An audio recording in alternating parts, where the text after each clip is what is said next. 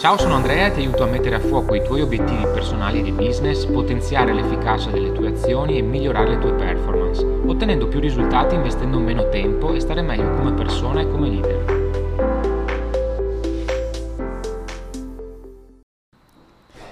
Parliamo di decision making, come prendere decisioni migliori.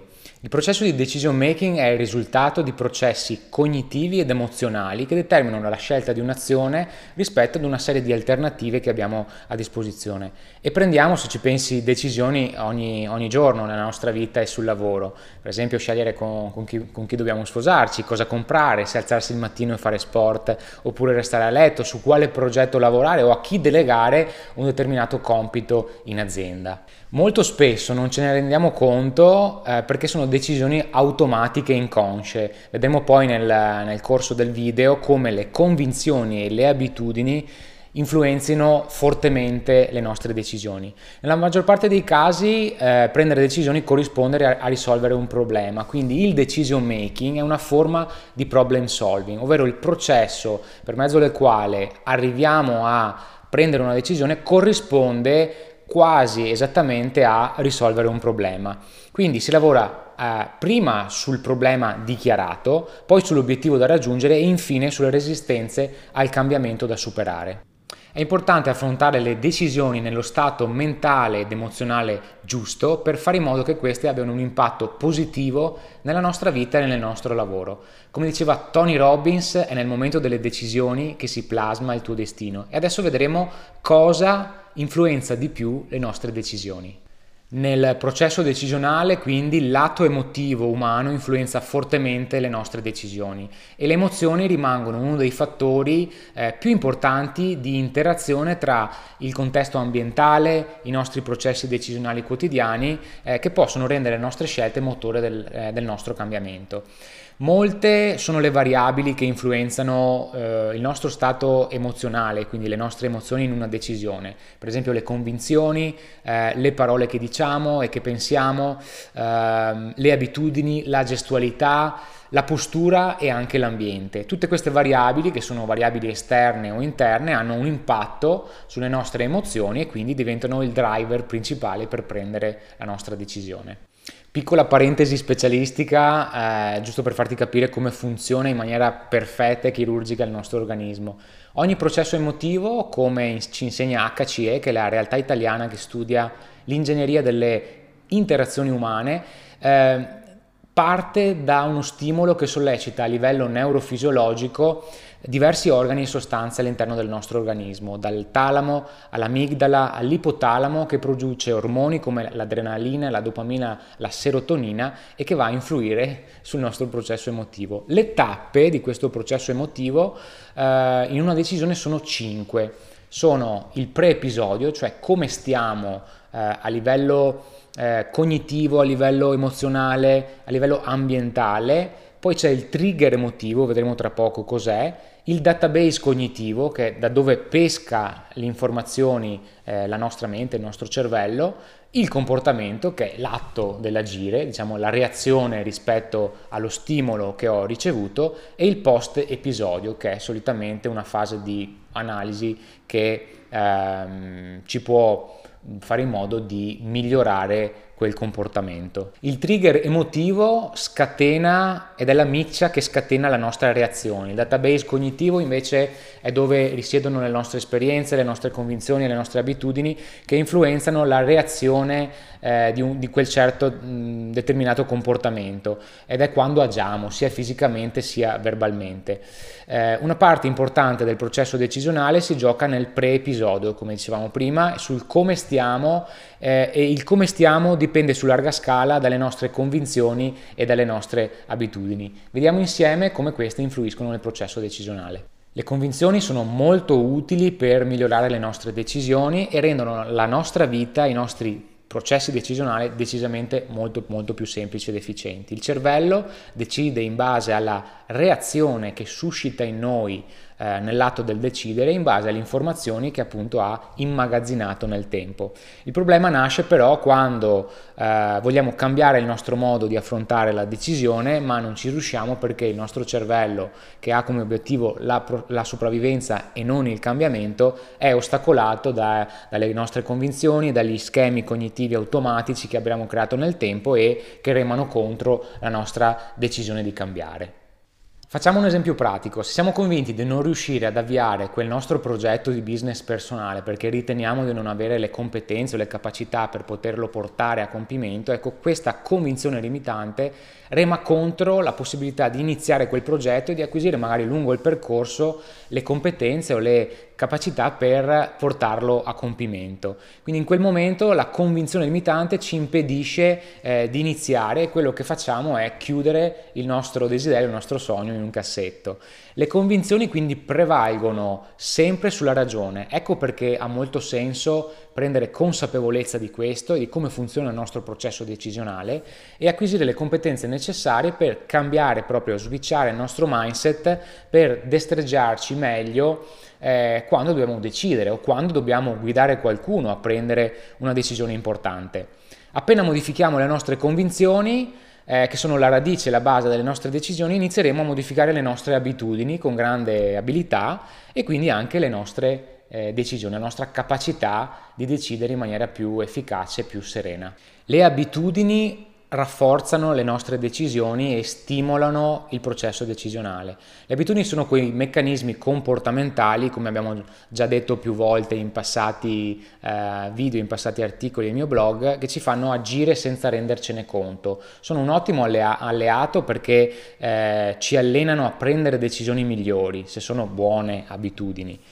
Eh, ci permettono di costruire schemi mentali di comportamento che ci permettono di diminuire i livelli di stress e di ansia e quindi prendere decisioni più serenamente, eh, ci fanno risparmiare tempo ed energia sicuramente, ma allo stesso tempo possono rappresentare uno degli ostacoli più importanti eh, al nostro cambiamento, se sono cattive abitudini.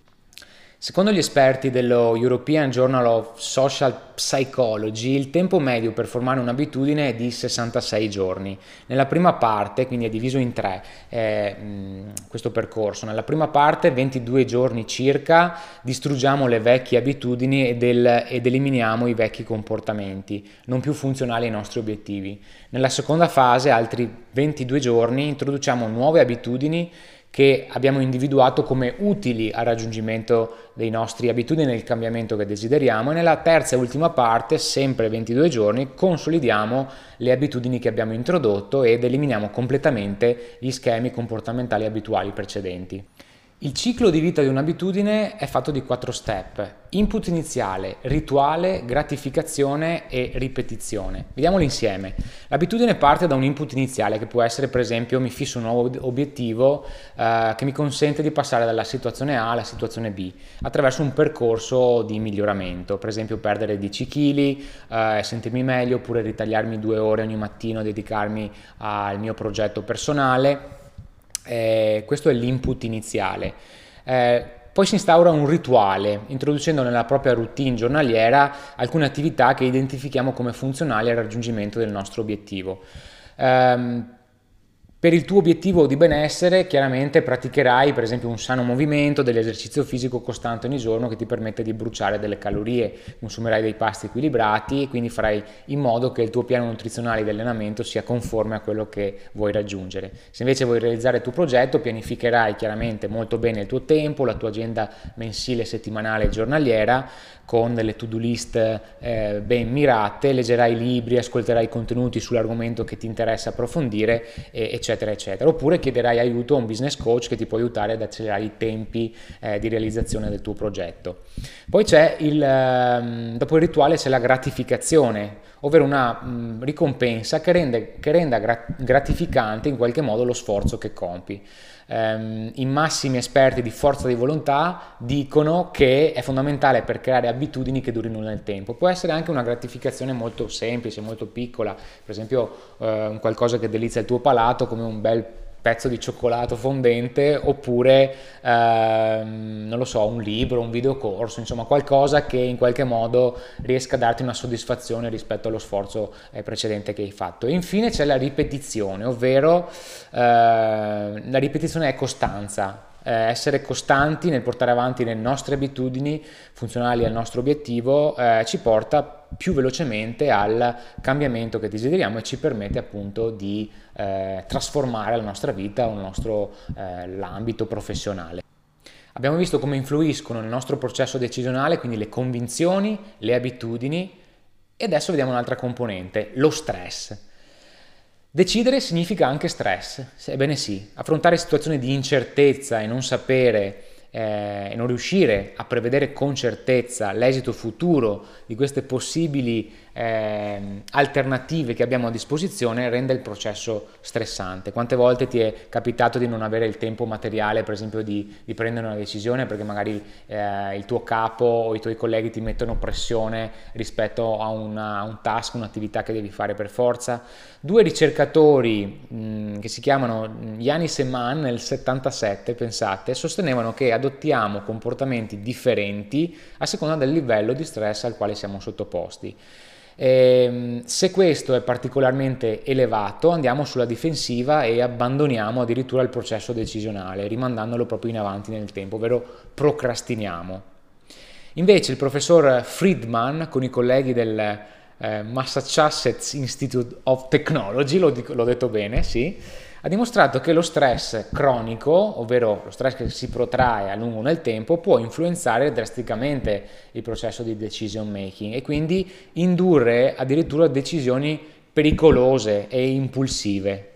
E qui ci vengono in aiuto i nostri cari amici topi, che purtroppo sono sottoposti per primi ai vari esperimenti sul comportamento umano. Friedman ha analizzato il comportamento di topi sottoposti a stress cronico all'interno di un labirinto e quindi i topi si trovavano di fronte a due scelte, una strada ehm, più pericolosa e difficile, ma con una ricompensa più elevata al termine del percorso, ovvero un cibo più prelibato e preferito dai topolini, la seconda invece una strada più facile da percorrere ma una ricompensa diciamo meno buona, meno di qualità eh, inibendo alcuni neuroni della corteccia de- dei topi, eh, hanno osservato che i topi sceglievano una strada più pericolosa per guadagnarsi la ricompensa di cibo più prelibato. In sostanza, cosa ci insegna questo esperimento? Che l'animale sceglie il cibo preferito senza eh, valutare l'alto costo che può avere la decisione, in quanto per ottenerlo eh, preferisce